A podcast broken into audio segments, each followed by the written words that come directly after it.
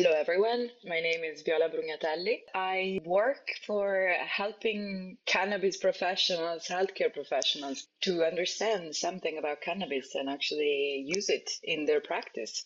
We must work untiringly so that our children are obliged, obliged to learn the truth. Because it is only through knowledge that we can safely Curious About Cannabis is dedicated to providing reliable cannabis science education to anyone curious enough to learn. To get access to free courses and other educational resources, visit learn.cacpodcast.com and become a Curious About Cannabis member for free. The Curious About Cannabis book provides an incredible crash course in cannabis science through over 500 pages of content filled with photos, activities, science experiments, games, and more to help guide you through your personalized cannabis education journey. This book has become a trusted textbook in colleges and universities across North America and is absolutely perfect for serious learners, as well as cannabis educators, bud tenders, clinicians, patients, and caregivers. And special thanks to the many individuals, companies, and organizations that have helped Curious About Cannabis meet our mission of becoming the number one trusted source of cannabis science education on the planet. This includes organizations like Credo Science with Ethan Russo, the Cannigma, Treadwell Farms, the Spelman Report with Kevin Spelman, the Workshop, Green Earth Medicinals, CBD National, Magnolia Botanicals, and more. Visit cacpodcast.com slash sponsors to learn about our sponsors and go show them some love for helping us spread cannabis science education far and wide to anyone curious enough to learn. If you like Curious About Cannabis, consider checking out some of these other learning initiatives by Natural Learning Enterprises.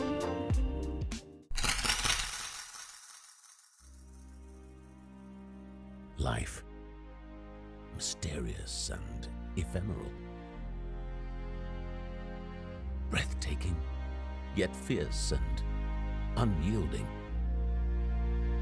Grounding, yet transcendent. It's a curious thing. Let's explore it together. Isn't life curious? Available at isn'tlifecurious.com or wherever you experience podcasts.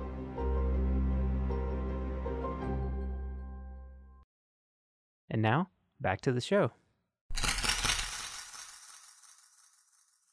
So, how would you, to someone who has never heard of a G protein coupled receptor before, how would you um, describe what they are and why they're important? GPCR receptors basically is just a, a, way on how a receptor is working. So first of all, where are they located? Mainly receptors are on cell membranes. They can either open like a channel, so in that case they're called ionotropic receptors, or otherwise they can start and activate uh, cascades and just to make it really understandable, uh, the G coupled protein, the G protein is a type of protein that can have subdomains. Usually, cannabinoid receptors are associated with more inhibitory subdomains. But what's relevant is that instead of opening and closing the membrane, they mainly mm, initiate secondary cascades. And GPCR receptors are uh, widespread uh, among the, the body. They're incredibly present. And actually, the most present GPCR in the brain is CB1 receptor, so cannabinoid receptor. So that's uh, that's our focus with the interest in a, in a endocannabinoid system. Well, but this is not to say that there are no ionotropic receptors within the endocannabinoidome, as was this preventing your your second question probably. Um, I think it's really fascinating that when we look at what is cannabinoid receptors, we have gone beyond the definition of uh, CB1 and CB2. For example, myself, yeah. I come from this group of researchers that have been trying to find the CB3. So we have been looking at the CB3 amongst a, a class of GPCRs that are called orphan. The reason they are orphan is not because they don't have parents, but actually they, they don't have ligands. They well, they have ligands. We just don't know which are their endogenous ligands. And so my job was kind of trying to find who was the ligand, the endogenous ligand of some of these receptors, because the, the belief was, and still is, that um, receptors like GPR55 or GPR18 or even GPR92 are presumably associated with uh, the endocannabinoid system at large. But as I said just now, uh, the, the, the the vast network of receptors of the endocannabinoid system does not only confine into these two uh, GPCR. There is also there is ionotropic, but there is also um, receptors that are positioned in the nuclei, in the membrane of the nuclei, like PPAR gamma, well, PPAR, uh, with all of their subunits. And so all of these different class of receptors, why do we call them they're not necessarily cannabinoid receptors. Like, for example, vanilloid receptors, they can be considered cannabinoid receptors, but they are not called in a way because originally the people that, like me, are trying to deorphanize them. What they found out was that actually a different class of uh, plant molecules were activating the, the vanilloid receptor. So that's why the name uh, vanilloid rather than cannabinoid is mainly on what's the first molecule that we find out that can activate them. Well, and it's it's funny the uh, sometimes the role that the nomenclature can play and and how we often think about receptors. You know, cannabinoid receptors, vanilloid receptors, all of these different um, types of receptors that often get named such based on how they were discovered or the types of functions that they're they're found to have. And sometimes I think it makes us um, think of these things as more separate than they actually are. Um, you know, and when you yeah. just think about G protein coupled receptors and ionotropic receptors more broadly, and think about their their connections, which is why I was really excited to talk to you today because um, getting past the sort of simple concept of CB1, CB2, and trying to highlight just how complex the endocannabinoidome is and how interconnected a lot of these signaling systems are it does transcend this sort of idea of what is a cannabinoid receptor or you know how does cannabis or a cannabinoid elicit its effects? You know it, it does go beyond the sort of cannabinoid nomenclature into all of these other realms which um, is, is really what i wanted to shine light on today. And i wanted to ask you how did you get into this field? Like what draw you into trying to study these um, orphan G protein coupled receptors and to try to understand, um, you know, sort of their place in physiology? Totally. Uh, I'll come to this question, but I, I wanted to endorse what you just said about names because at the end of the day, it seems a little detail, but actually communication and wording that we use, it's really important. So I remember, for example, in the ICRS of many years ago, I would say 2011, it was proposed um, to call molecules that activate, you know, because can- cannabinoids are, endocannabinoids are uh, eicosanoids. Right. So it was proposed to call it like a eicosanoid system in order to reduce the impact on the ear, for example, of parent of a child that then is going to use a medicine that contain cannabinoids or mm-hmm. cannabinoid therapy to have to call that sort of like eicosanoid therapy or something like that. So it would sound kind of less scary in a sense. Yeah, like, wow, yeah. it's something I don't really know. So it sounds medical enough and does not have the name cannabis in it.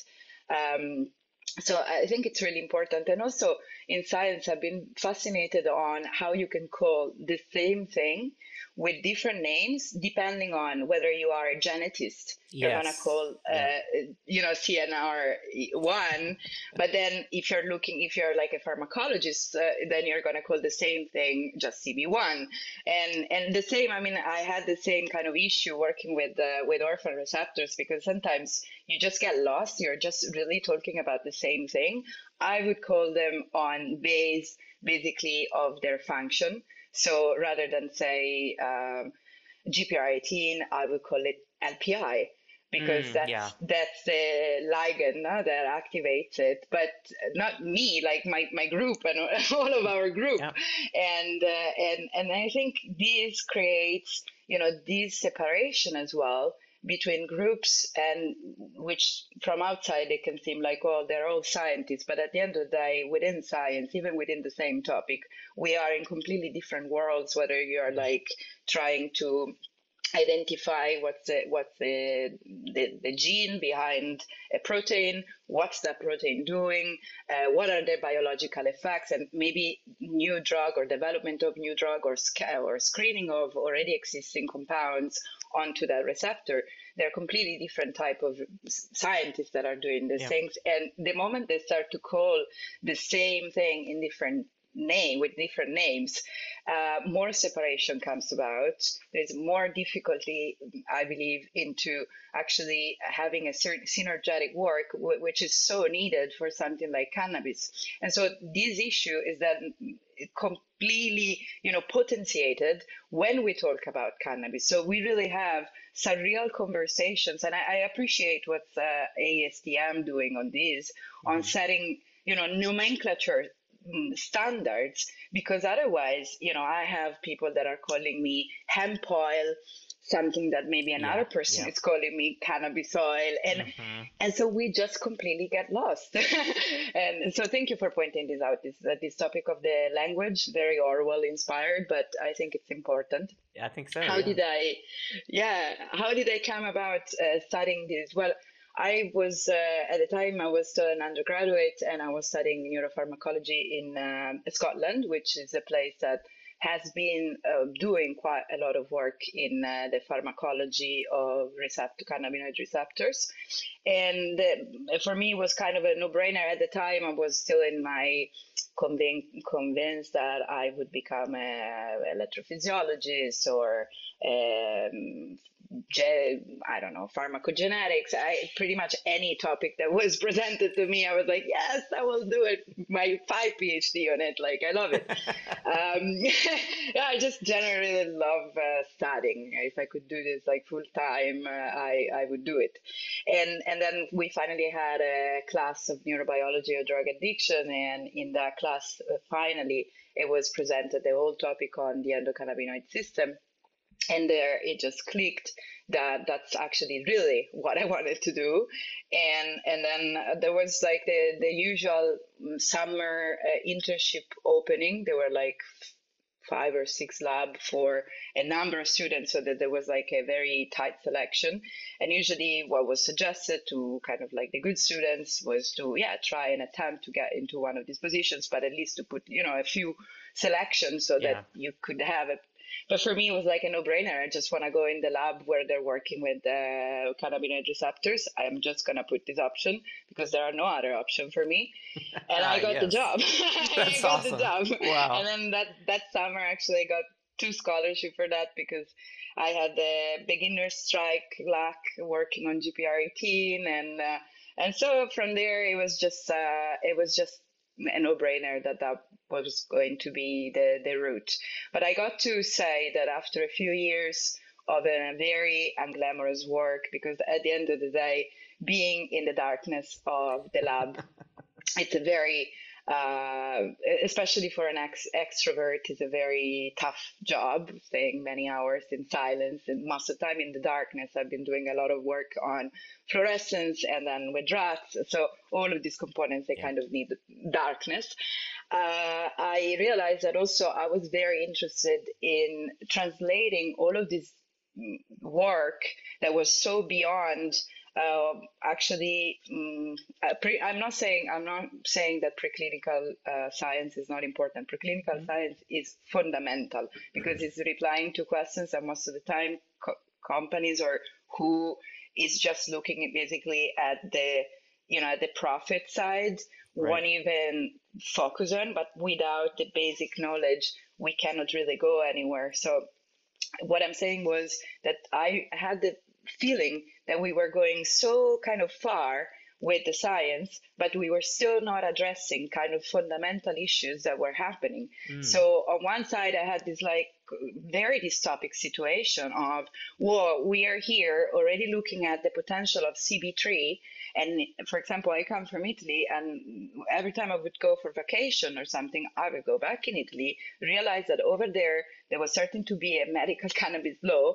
And like, no, like people were still yeah. completely convinced that it was like a very dangerous narcotic. So I was like, okay, this is all great, but it could start to become just something for the sake of saying, you know, writing the, the really amazing paper with the really amazing name that only probably five people on earth can understand and read.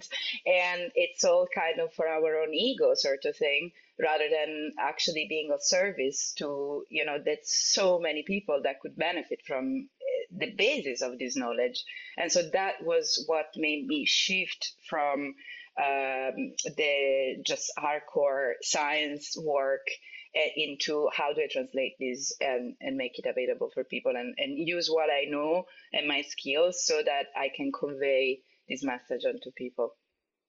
Oh yeah, and that's you know that's what really grabbed my attention was seeing a lot of the outreach and education work that you were doing, um, and it's it is it's it's something that I um, empathize with greatly because that's sort of um, you know how I see some of my role as this translational interface between the science and research and um, everyday people and trying to bridge those gaps. And I'm so glad that you highlighted this issue that is really common in academia and a certain type, especially in like biomedical biotech research and stuff this idea of the game is to you know do research so you write these awesome papers you get a good impact factor you know um, and you sort of just kind of keep this wheel going of publication for publication's sake to try to get reputation points you know and it, it's a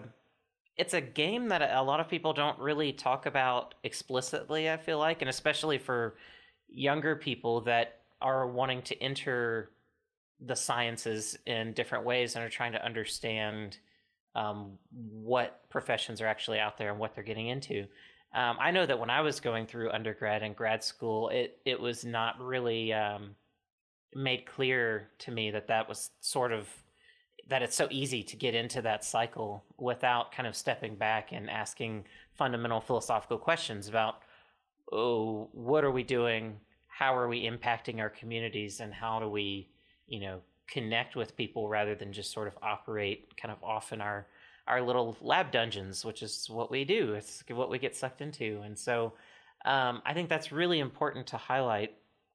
And um, a few things I wanted to to come back around on.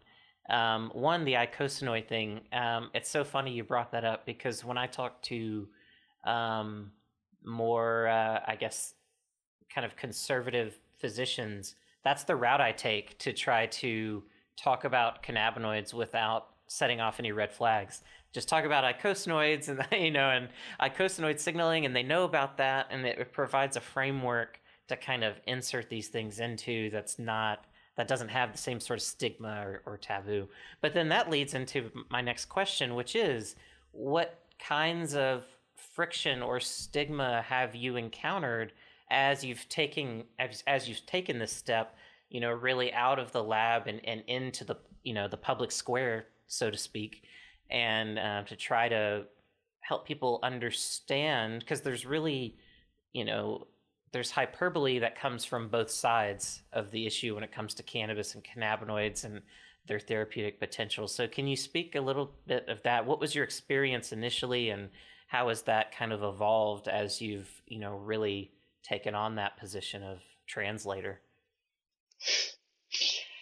Thank you. That's a tough one. I look the, fir- the first uh, the first one has been setting up a um, postgraduate course at the University of Padua, and I remember the day that we had the department having to take a decision over approving or not this course we were going we were in the corridor myself and my the professor with whom we initiated this initiative and we were in the corridor we were walking towards the room of where the department would have had this meeting and they were literally uh, some colleagues on the way that were greeting us like uh, like this that we were the stoners yeah and that was a very welcoming uh, setup so you can imagine that from there on to where we're now uh, we kind of seen it all not just from the outside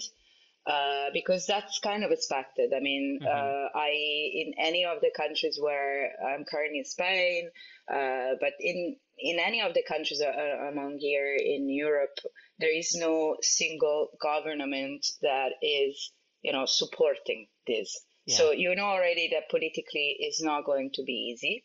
You know that that that's going to reflect, for example, in my private company, Italian company is now uh, I just realized the other day that it's more than five years that it's going on, and I'm like, wow, wow am I this wow. old? like, wow. um, uh, but I mean, this of course reflects as well with the uh, economic non-support by mm-hmm. your your country and so on. But I think probably for me, one of the toughest one in terms of you know difficulties and so on, it's actually been internal issue. So. Mm the thing is that my phenotype is that of a woman uh, looking young. and maybe not so much like uh, someone that just comes from a lab all the time, you know. And and this sure, has yeah, actually yeah. been a problem. And and so for the first few years, uh, I just had to go through all of these very judgmental looks of what does this girl want you know like uh, and, and it's been really funny as an experience because most of these uh, amazing Mm, great manager of the business industry. Were from very big companies that were kind of treating us as completely irrelevant without understanding that actually we were a very important key for avoiding what then happened because the majority of big companies in Italy then had to pack and leave because they completely yeah they didn't make it to survive Italy basically yeah. um, we pers- we just persevere in our work with a lot of uh, you know persistence and confidence that we were doing the right thing and at the end of the day, you know, I'm still here. It's been more than 10 years working in this industry and most of these people i don't really see them even working in the industry anymore That's so right. what i'm saying is yeah. the funny part of all of this is that you expect that with the department of oncology of the very uh, famous hospital there is going to be the difficult part right i remember mm-hmm. the first time that I was invited in this um, meeting in, in Italy uh, for is like the College of Medical Doctors because we, we, we then gathered a lot of institutional support actually. But of course, to gather all of this institutional support, I went through a lot of screening from all of these institutions, and and I remember that I was like a little not worried, but like a little anxious, okay, before mm-hmm. entering there because I knew I would get roasted on pretty much any topic that you know already, like the, the addiction topic, the adolescent topic, all of these topics that we already know. So and and so you, you're kind of prepared for that and actually went super smooth and we've been supported by some of the you know most important institutions for medical doctors and, and universities in italy but the, the lack of support for real and sometimes even the um, the the block mm-hmm. has come from the industry itself these are, I, am really sorry to say this, you know, mm-hmm. because yeah. I wish I was to say something else, but uh, because I feel majority of this industry does not operate, even though it says, when I'm talking about industry, I'm not considering, I'm talking about the medical, medical yeah, side yeah. of it. Okay. So, and, and despite I'm talking about the medical side, uh, the majority of, uh, of these companies are operating with also people operating within these companies with no background in pharma, with yeah, no background yeah. in medicine.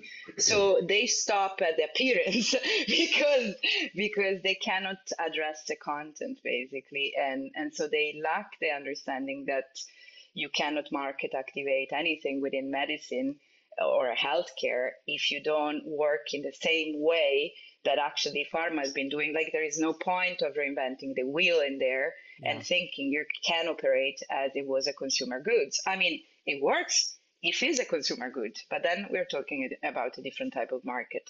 So yes. yeah, I I know it's not amazing for who's listening, probably from within this industry, but I think it's also important to have a self check mm-hmm. um, yeah. on on ourselves and kind of like trying to understand where where and when are we bringing with ourselves a bias because we always do anyway. Absolutely, yeah. There's always always a bias, yeah, and our goal is to try to be as self aware as possible.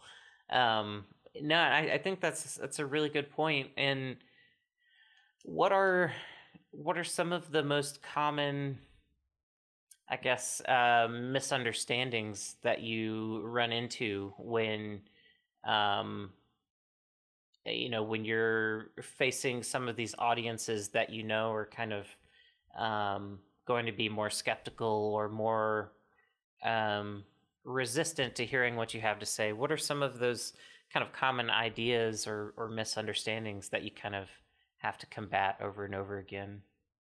You kind of mentioned a couple. Yeah, I think, for example, one of my happiest achievement, although absolutely not monetary, because it was for a public hospital in Italy, so you can imagine. Um, it was actually so we have uh, this uh, type of uh, public.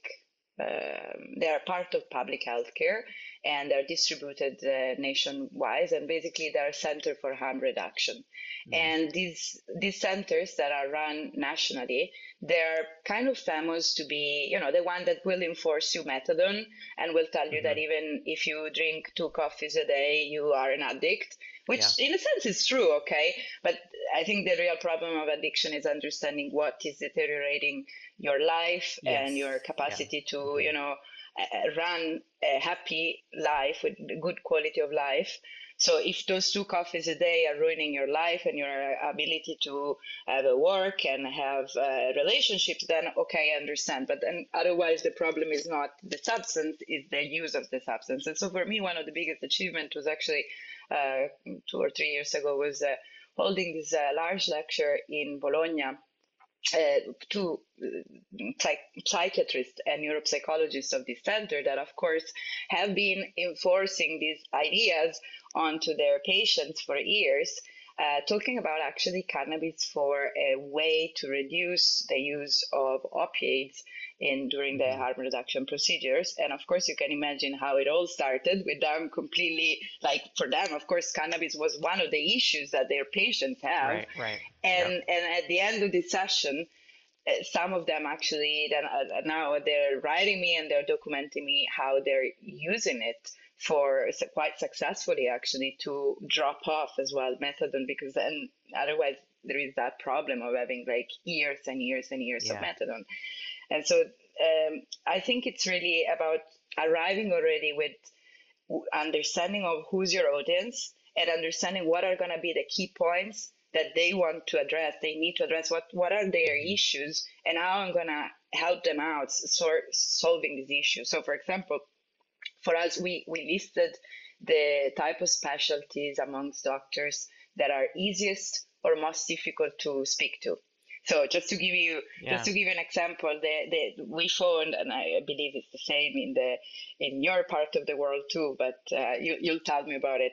In in this part of the world, the the easiest specialists to talk to are pain therapy doctor, mm-hmm. anesthesiologist, but also dentist. And the reason it's so because these are type of doctors that are very used to prescribe much uh, more narcotic drugs than cannabis. Yeah, yeah. Uh, uh, that's you know, so for them it's kind of like wow, very very safe therapeutic window. Wow, this is actually pretty sound right compared to everything they normally work with. yeah, yeah. yeah. I mean, they just look with benzos and and opiates, and this is amazing. And on the other spectrum, what we found as some of the most difficult group of uh, specialists to talk to are cardiologists, mm. because of course, mm-hmm. as you mm-hmm. know, uh, I mean, the, I think cannabinoids actually can hold a very, very important place for cardiovascular disorders, but you need to really know the pharmacodynamics of cannabinoids. Otherwise, you can create issues in a patient with cardiovascular disorder. So there most of the time they kind of stop at it can create issues i'm just not going Yeah. to use it and Mhm. this is evil and uh, yeah like kind of and then the other as well group two groups that we found kind of hard to to open conversation but they're finally starting to wrap around it uh, uh, paradoxically because are two of the groups that could support the most the access for medical cannabis is actually oncologists and neurologists because as you know like these two big areas uh, address so many of the symptom management that uh, cannabis can give relief to but tend to be kind of the um, uh, the type of doctors that are uh, not so willing to reopen their understanding of um, the body after they've been taught, you know, medicine Yeah. uh, in a way that did not include the endocannabinoid system.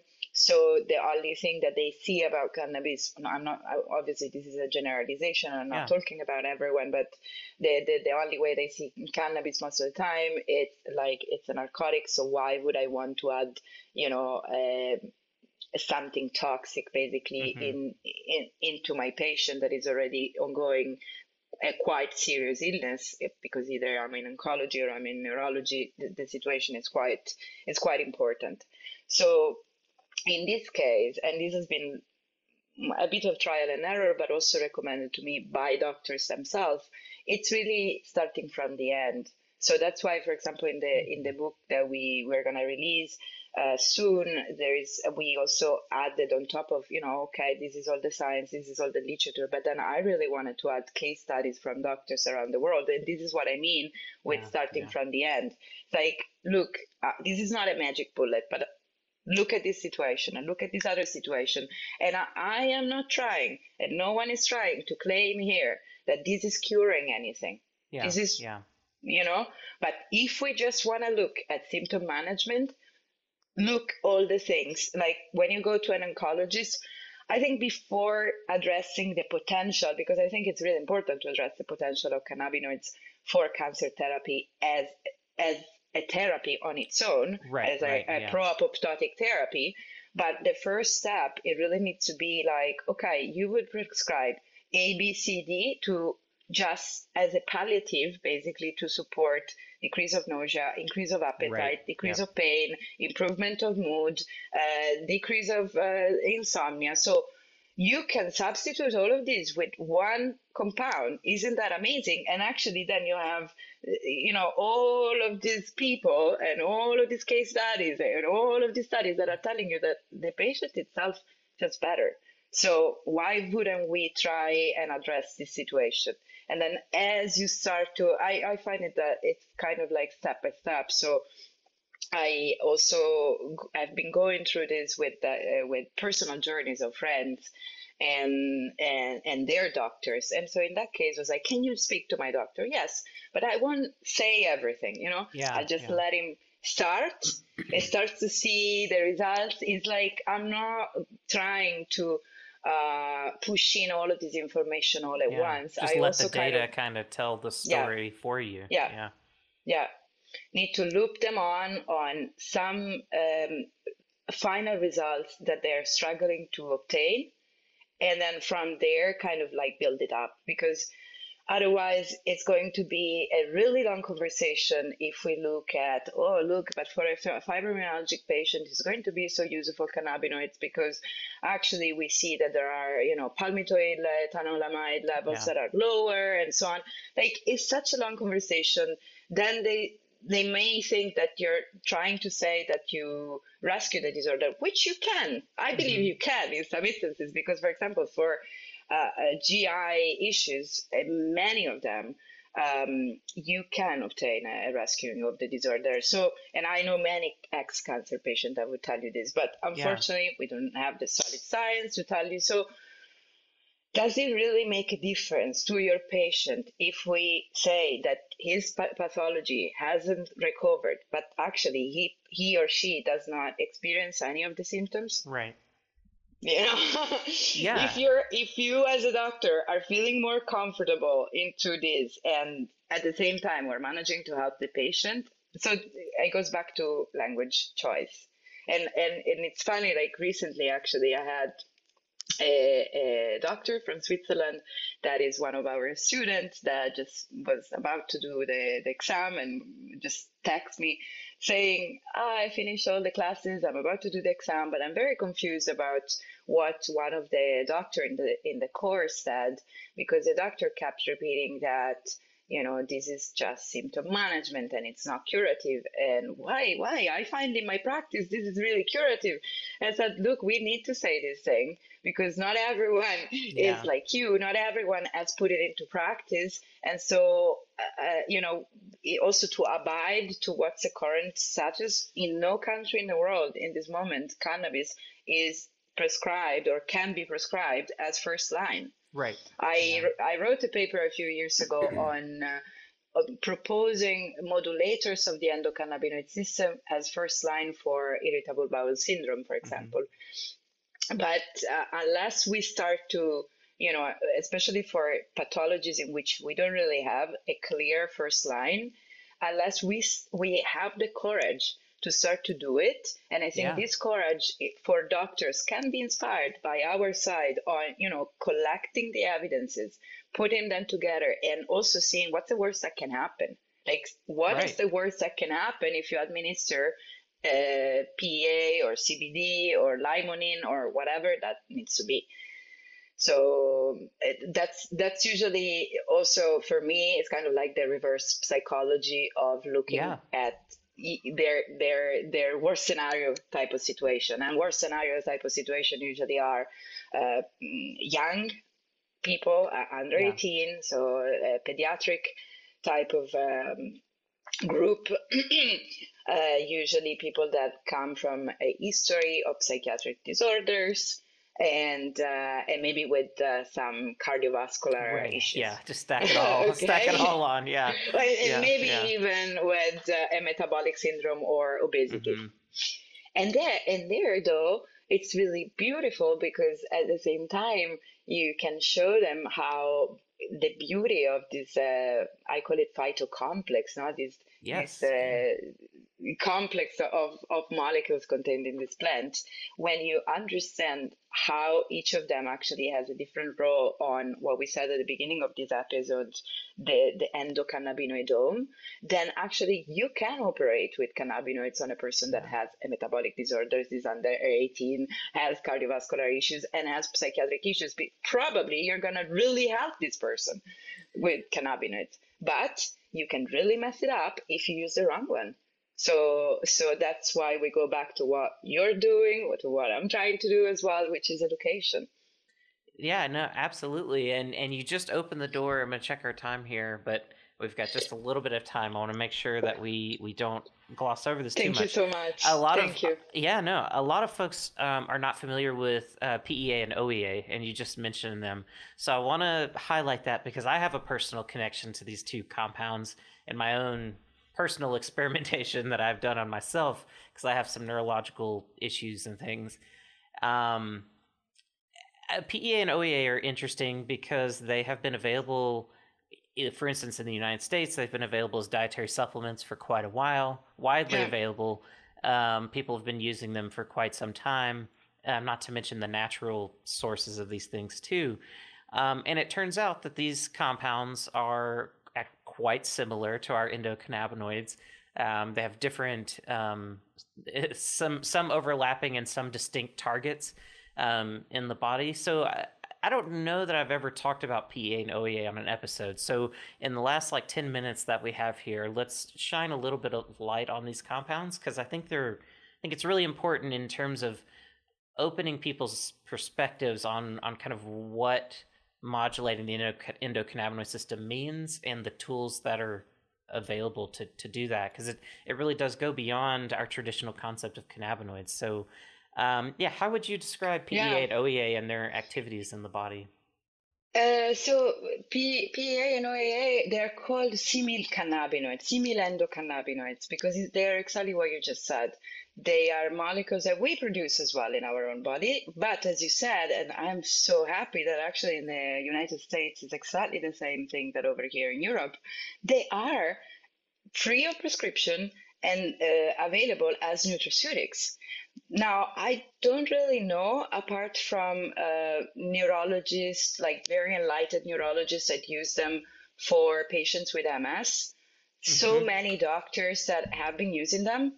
I have been uh, recommending PEA as a compound for so many different uh, pathologies because at the end of the day, okay, so the mechanism of function is not as yet not been completely understood. What we know is that they work on PPAR, they work on, on FAAH. So we know some of the targets, uh, but it seems that actually it kind of increases the endocannabinoid tone in ways that we are not completely clear about. It's funny because we should, since uh, the beginning of all of this work has been done yeah. from the great Nobel Prize Rita Levi Montalcini from so many years. So it seems to me pretty absurd that molecules that hold so much promise, uh, they've still been left kind of secluded in a space in which, for example, now probably, okay, companies that are listening this do this and never quote me for this, but I still haven't seen a single product out there containing a phytocannabinoid together with a, a simil endocannabinoid. Yeah. And this is what I've been doing actually for rescuing my own GI issues years ago, completely recovered. And um, why? Well, it's a great anti-inflammatory. So basically, if I need to give you the basic of what it is and what it does, it's a great anti-inflammatory. Now, inflammation can be such a really broad yeah, uh, yeah. topic. So that's why it's a molecule that we, we see they use literally from uh, systemically. I've seen it used with, successfully from uh, decreasing neuropathic pain and inflammatory pain mm-hmm. of different origin, whether that's visceral, that whether that's uh, at the CNS. Uh, but I also seen uh, compound compounded uh, formulations of PEA for uh, topical use. Yeah. And this has been and has been tested as well, and it's pretty useful for something like atopic dermatitis. So inflammation can result in so many different um, in so many different pathologies. Uh, so far, I pretty much anything I've seen it tested on, it kind of uh, hold the promise for great success. For example, three three years ago, there was as well a clinical trial in south of Italy with PA used for COVID patients, and mm-hmm. also there mm-hmm. worked really well. And I actually used uh, PEA for myself and my family in early stage of COVID, and it worked perfectly. Uh, so you know, of course, I'm not recommending this for late stage right, and everything, right, course, but yeah. but inflammation at the beginning uh, can be rescued by PEA.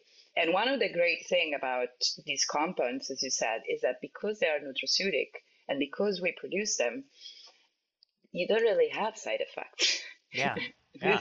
and this is a really good part because, of course, um, I mean, when we talk about cannabinoids, uh, the type of side effects that we can we can can show up are not particularly severe, although yeah. you know things can happen like uh, the case of uh, that FAAH inhibitor and the, the whole tragedy around the clinical trial and the FAAH inhibitor and yeah, so on yeah, yeah, yeah. or as, as you remember as well the whole tragedy around uh, cb1 antagonist with the rimonabant with yep. withdrawal so cannabinoids can potentially you know have create issues but not for compared to like the majority of drugs and compounds that mm-hmm. we look at in medicine they're, they're pretty safe but when when you look at things like pa for me is one of the absolute safest even compared especially when compared to cannabinoids and terpenes as well because terpenes i think there is this idea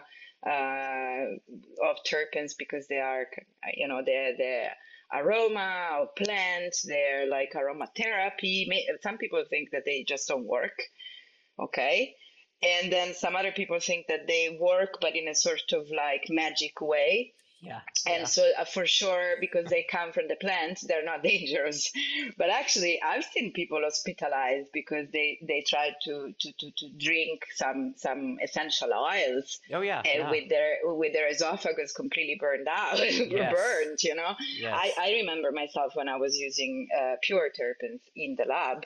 Uh, very naively, no one in there was working with terpenes, so I started my job and I was using a plastic pipette. Uh-huh. and then yep. just to realize that I could not use plastic pipette, I could not hold Eppendorf with terpenes because everything was going to melt. And I was at the beginning, I was like, "What am I doing wrong? What's going on in here? What's happening?" Yeah. No, it's just the terpene. Like I need to use glassware. This is what's happening. So when, yeah, when you when you and, and I think this is a really good, um, uh, you know, mm, just example of how sometimes we are underestimating the the not only the potential but also uh, what really compounds are when they come from from nature. yeah. And so, yeah. in this sense, uh, you know, going back to PEA and OAA, which I haven't, OAA, I haven't seen sold, uh, at least in, in my country, but I don't know whether in the States it's sold as well. It's not as common, but you can you can usually hunt it down online. But um, you know, there's always questions about how well the quality control is is established there. It is it is a lot harder to find. But uh, but yeah, I, I I think in this in these two with these two compounds is really going back to well, we are producing this thing actually. We, we don't Yeah. pro- we don't Mhm. produce any limonene, you know. Although of course, if we go back to the old geranyl pyrophosphate uh, Yeah, father, yes, okay, from there and from the first, well, from uh, farnesyl pyrophosphate, so going down that Yeah. cascade, then you go into a mevalonate pathway, and and yes, that's stuff that we do in our body, but that's gonna be like our, um, you know, um, s- side for insulin and so on. So it's it's kind of it's kind of a little bit different. And I know that uh, uh, for some people, maybe outside the, the old chemistry realm, uh, adding just a, a couple of carbons here and there doesn't look like a huge difference, but uh, yeah, it can be a huge difference. well, even the So- the chirality of these things, you know, can make such a big difference. exactly, Um, exactly. it's i think people underestimate you know just how different um, staking on the the concept of terpenes just how different a terpene can be depending on which enantiomer of it you you are working with uh, both in its aroma as well as potential farm you know pharmacological effects it can be you know the left hand and right hand it, it matters which one you're working with Totally. So no, I'm I'm happy that uh, the whole terpene conversation is raising more and more attention. Although I think uh, probably not the right type of attention, and uh, I look forward to finally maybe in the future also other molecules that are present in the Mhm. plant that have uh, amazing, just for once, antioxidants. Even if we Yes, just yeah. want to look at just that, you know, the the free um, getting rid of free radicals uh, effects like flavonoids are hopefully gonna get more attention. I, I think you know the fact that uh, the cannabis plant, yes, has so many different terpenes, but at the end of the day, all of these terpenes are produced also by any other plant, Right, not any right. other plant, but like other They're- plants yeah hmm they're in common with other plants, right? But I think the really fascinating part is when we look at flavonoids, actually, yes, there are, we discovered less than terpenes, way less, but we already discovered as well two classes of, uh, of flavonoids that Yeah. are exclusively produced by the cannabis plant. And that is extremely fascinating. From 1981, or uh, 1980 anyway, there was this publication from Professor Appendino uh, on on CFA yeah and its anti-inflammatory properties that is really outstanding. Like just showing how much better than aspirin it was. And I, we are here in 2023, and I cannot buy any CFA capsule. Can you? right right you know, but I can buy aspirin like quite Yeah. easily. So, so, what, so, I mean, what's missing? Is it missing buyer? Or is I've it missing wondered. the efficacy of, of cannabis and its compound? I've really wondered that. What is the missing force here? Because I've thought the same thing. You know, I thought people would be, you know, sort of excited and, and hyped up about flavonoids about five or ten years ago, and it's still, it's Yeah. like people are, it's getting there, but it, it, you know, it's still dragging. And I know there's some limitations in terms of, you know, on the, you know, my background in the testing lab side. For a while, it was just hard to get reference standards for things, and so it's hard Yeah. to you know actually give producers good information on whether these products they're making are what they think they are although now um, things have come a long way a lot of chemical providers have standards for all these things um, so i really hope we see more creativity and you know going back to what you mentioned um, you know not many people are mixing phytocannabinoids with these you know kind of endocannabinoid congener compounds Yeah, you know and Yeah. And making these these interesting formulations. If anyone listening wants to um, hire me as a consultant, I've had these thoughts for a long time.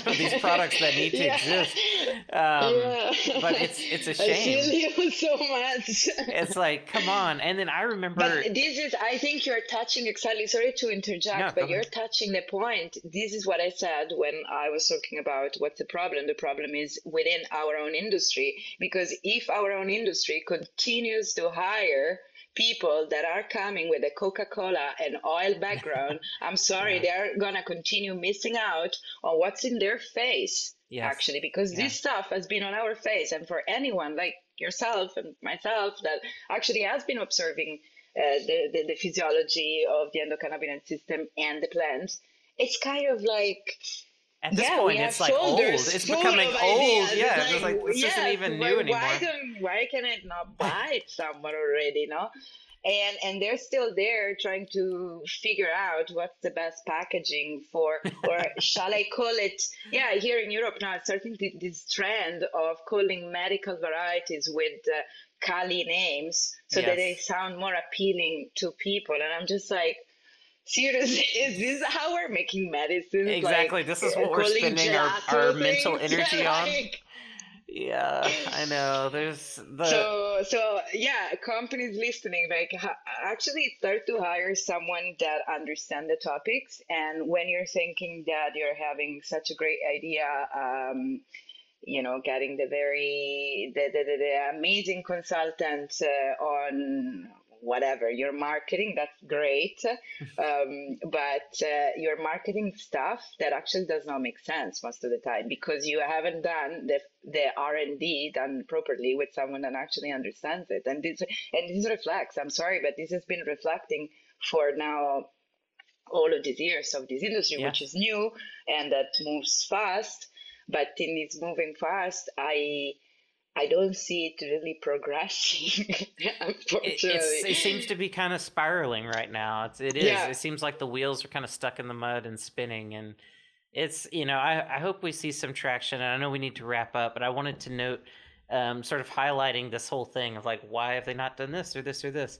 Um, it's a shame, you know, I saw the passing of Raphael Mechoulam recently, and the only conversation I was able to have with him while he was alive was um, through email, and he t- we were talking about how weird it was that no one was even feeding humans anandamide yet. Like, how is it that we, uh, you know, we've studied all these things, but no one's doing just even basic clinical work to see what happens if you feed a human anandamide or 2AG? Um, you know, it's wow yeah just really Yeah. basic, really super basic. Yeah. Um, and he, he, that was something he commented. I was like back in 2020 or so. Um, he said that was something that he, he really hoped, um, we would progress through faster, you know, just start, let's see what happens. We know these things, you know, they're made in our bodies. We know how safe they are. Um, let's start seeing what happens when we start formulating with some of these things and, um, you know, and make some actual practical progress um, that gives us a lot of more useful information a lot faster. Um, but I don't know. And this is a good way to cap things off. I hope this gives people He- a lot to think about. a yeah he's been an incredible mind and i am just really gutted that the he never received the Nobel Prize. Yes. Honestly, Yes. Same. Yeah, I know. Uh, this is uh, just the biggest regret. But I, I've been year and years over the years always inspired about his classes, his lectures, and and I think one of the ones that stri- struck the, the the most for me was actually how I don't remember. I think it was in uh, in Poland, maybe in 2016 in uh, ICRS, when he uh, held this key lecture about the differences. You know how we have polymorphism on the endocannabinoid Yeah. system, and we have differences on the endocannabinoid system. And so, what he was saying was, it, perhaps if we look, you know, and now with with uh, also with AI and with Mhm. better inform in, informatic tools, we can put in like huge amount of data. And what if we start to see that actually all these differences are also what characterize everyone's different personality? yes. It was yeah, such a yeah, he. yeah. I loved how it started to intercross, you know, very hardcore science with a very humanistic and, if you will, uh, what's beyond the matter type of Yes. science Yeah. and I found it absolutely fascinating. So I am just uh, upset that he didn't get the Nobel Prize in time, Yeah. basically, or that the Nobel Prize people didn't get him on board in time. But I'm just incredibly thankful for the amount of work that this man not only has done, but also the amount of work that he has been recommending us over the years Yes. to be doing. Yes. Which, Exactly. as you said, like in an email conversation with you, and then it talks about, hey, mm, well, maybe in our heads it's like there is no bioavailability of anandamide, but have we tried it yet? Exactly. Yeah. like, do we actually know? Like, have we have we actually done this in humans, or are we just making assumptions? That Yeah. perspective, that was one of the greatest things. Um, you know, he he was always able to bring his unique perspective to the whole, you know, conversation and and drive new questions, better questions, better ways of looking at things. Um, and yeah, it is. It's it's crazy that he was not onboarded to to get a Nobel Prize. When you look at the history of Nobel prizes through you know, for science, um, it's obvious that that he deserved one, and I think um, history will definitely reflect that, especially when there's just so many scientists that have been you know saying the same thing. Um, that this was somebody who clearly deserved it, and um, just the institutions dropped the ball big time. Um, Yeah, and probably this goes back to the somehow, yeah, it somehow there are a lot of governments that are still not so ready for Yeah. this topic. But someone like him really, uh, you know, for when he started this whole thing, uh, just really took a leap of faith. Yeah. I mean, they started their work on a block of ashes taken from the police Right, in, right. in, in Israel.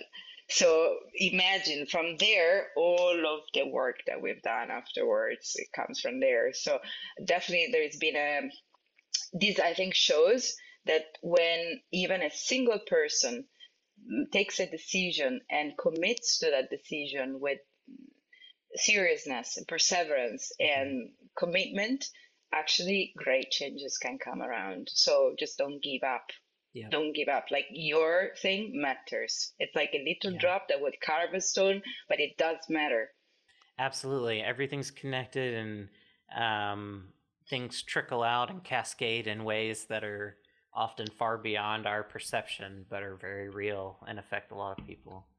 Um, well, I think that is a, a great place to um, to stop this episode. I know I, I ran you a few minutes um, past time, but this is a I'm re- Italian. I can go with it. I'm late. There you go. well, it's a really great conversation. Um, I've been looking forward to connecting with you and making this happen for a while. Um, I'll throw in the show notes and everything links to um, all of your work, um, the book that you have coming out that you mentioned, um, and you. and everything else you have going on. So with that, everyone's been listening. Likewise was was amazing for me. Uh, actually, have this interaction with you. You know, I really appreciate intelligent conversation, and Oh, you, you. are one of these people that finally, finally, I can you. interact through. Uh, no, no, I'm joking. Every day, I, I have a lot of intelligent conversation with people that is not me, of course. Uh, but no, I think it's a it's a rare thing to find as I said, uh, people that are willing to disseminate actual knowledge. And this is so vital because otherwise we start to disseminate uh, cannabis saves everything and it's a magic potion and all of this stuff. It's actually more damaging to this yes. industry than anything else. Yeah, no, absolutely. I totally agree.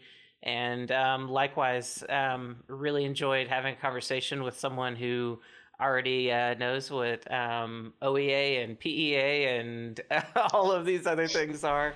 Um, very, very nice. Um, and I hope everyone listening, I hope you got something out of this conversation. We really hit on a couple of, you know, really big ideas as well as, you know, all of the technical stuff that we went into. So um, I hope this was valuable and um, I look forward to catching up with all of you next time. So with that, everybody, stay curious and take it easy. Bye bye.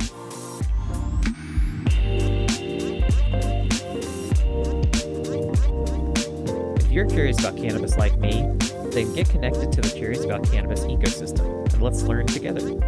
Visit cacpodcast.com slash connect to join our learning community on our Discord server, and you can participate in regular giveaways, dive into the latest cannabis research, connect with certified Curious About Cannabis educators, hang out in our break room with other curious minds, and more. Best of all, it's totally free. Just visit cacpodcast.com slash connect to learn more. Or click connect on the Curious About Cannabis app, which is available on Android and coming soon to iOS.